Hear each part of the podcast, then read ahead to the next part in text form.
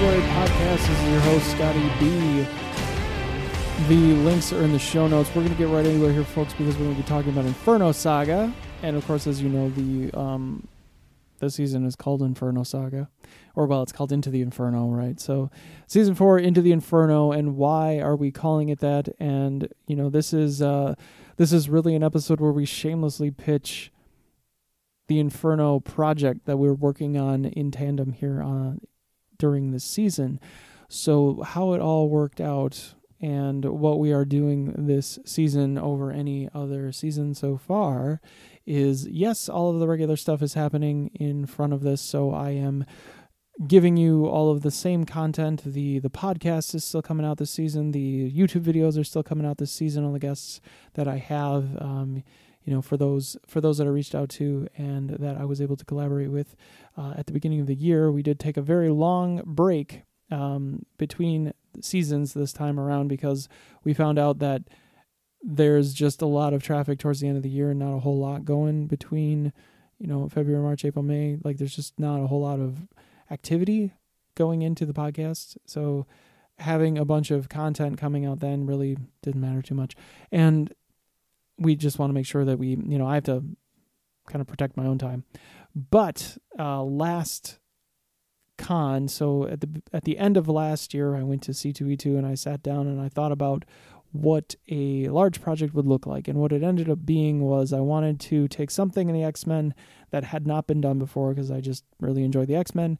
And I wanted to start somewhere where I knew a little bit more about the X Men because the last 20 years I haven't been paying attention as much as I did before. So when I started reading, I mean my my first comic books were Fall of the Mutants. That's kind of where I jumped in and I jumped in with X-Men. I always I've always enjoyed the X-Men. They've always been some of my favorite characters.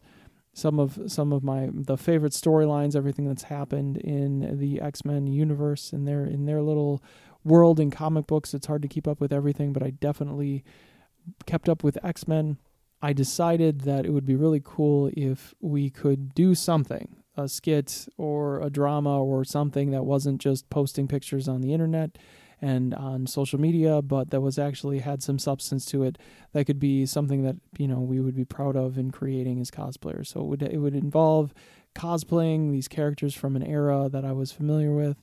I thought about Fall of the Mutants for a little while. I definitely know that Dark Phoenix and Phoenix have been overdone. They've just been done over and over and over again. And that is where a lot of people just hang out. The movies and things like the origins of the X Men have been done over and over again. And Days of Future Past, which is one of my favorite story arcs of all time, has already kind of made its way through cinema.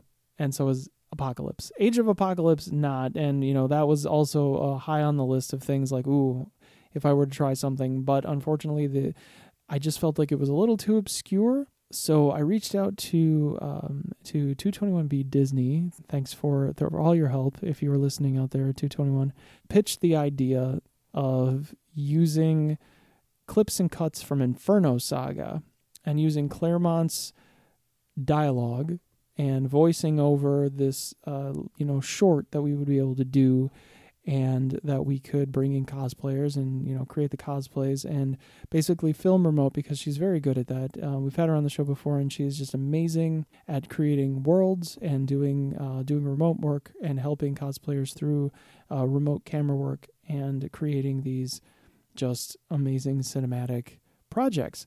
And I thought, hey, um, you know, here's my idea. Here's what I'd like to do. And she was all for it. She said, oh, and, you know, here's a good place to start. And she's super, you know, thank you so much for all your help.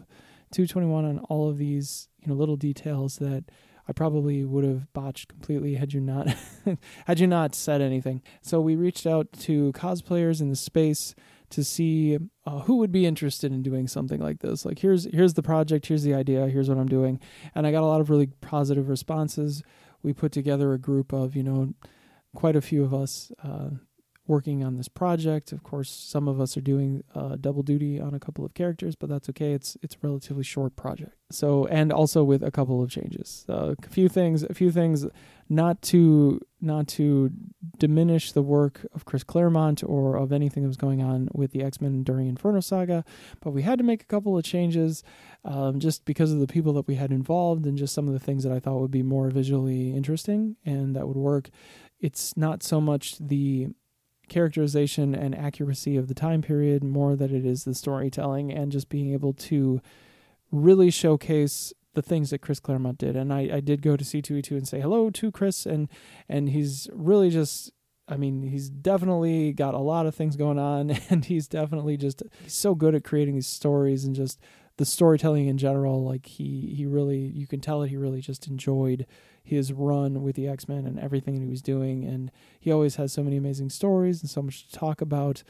And it, uh, you know, we thank him very much for all of his efforts and for all of really just building the X Men and bringing it through the 80s and 90s to what it is now. I don't think there would be any movies had it not been for what Chris Claremont did with the X Men in these storylines. So that is where we started with all of these things, and you know, you know, we, we're uh, putting putting some things on the website, and we'll put the video that comes out in as many places as we can towards the end of 2022. So that's coming. Like the project, the the full project was really interesting. It was fun. Um, everybody came up with just the most amazing costumes, cosplays. The characterizations are fantastic, and it was a lot of fun.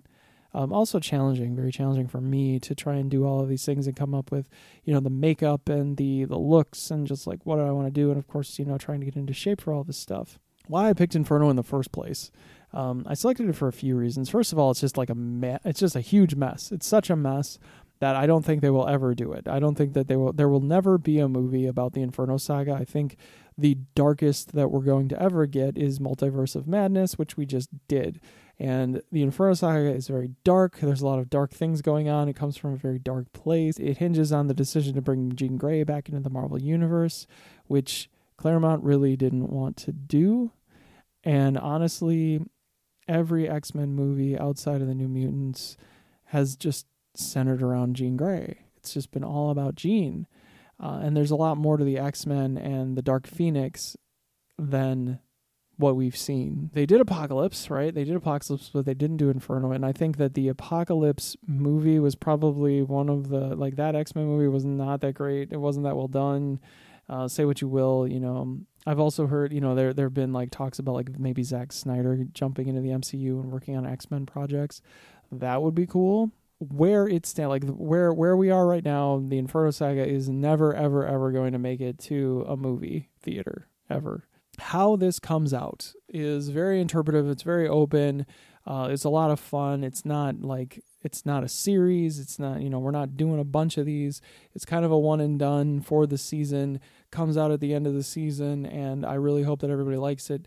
And I really hope that it gives me the opportunity to then go and talk about this at cons and say, you know, this is how you do these things, or this is what works and what doesn't, or just to be able to get onto a panel and encourage people to kind of work outside of different things, like get into a bigger project if uh, if you have the aptitude for it over and above just posting things on social media that you can actually collaborate with groups and work on these really fun filming projects, uh, which is kind of where we went with everything.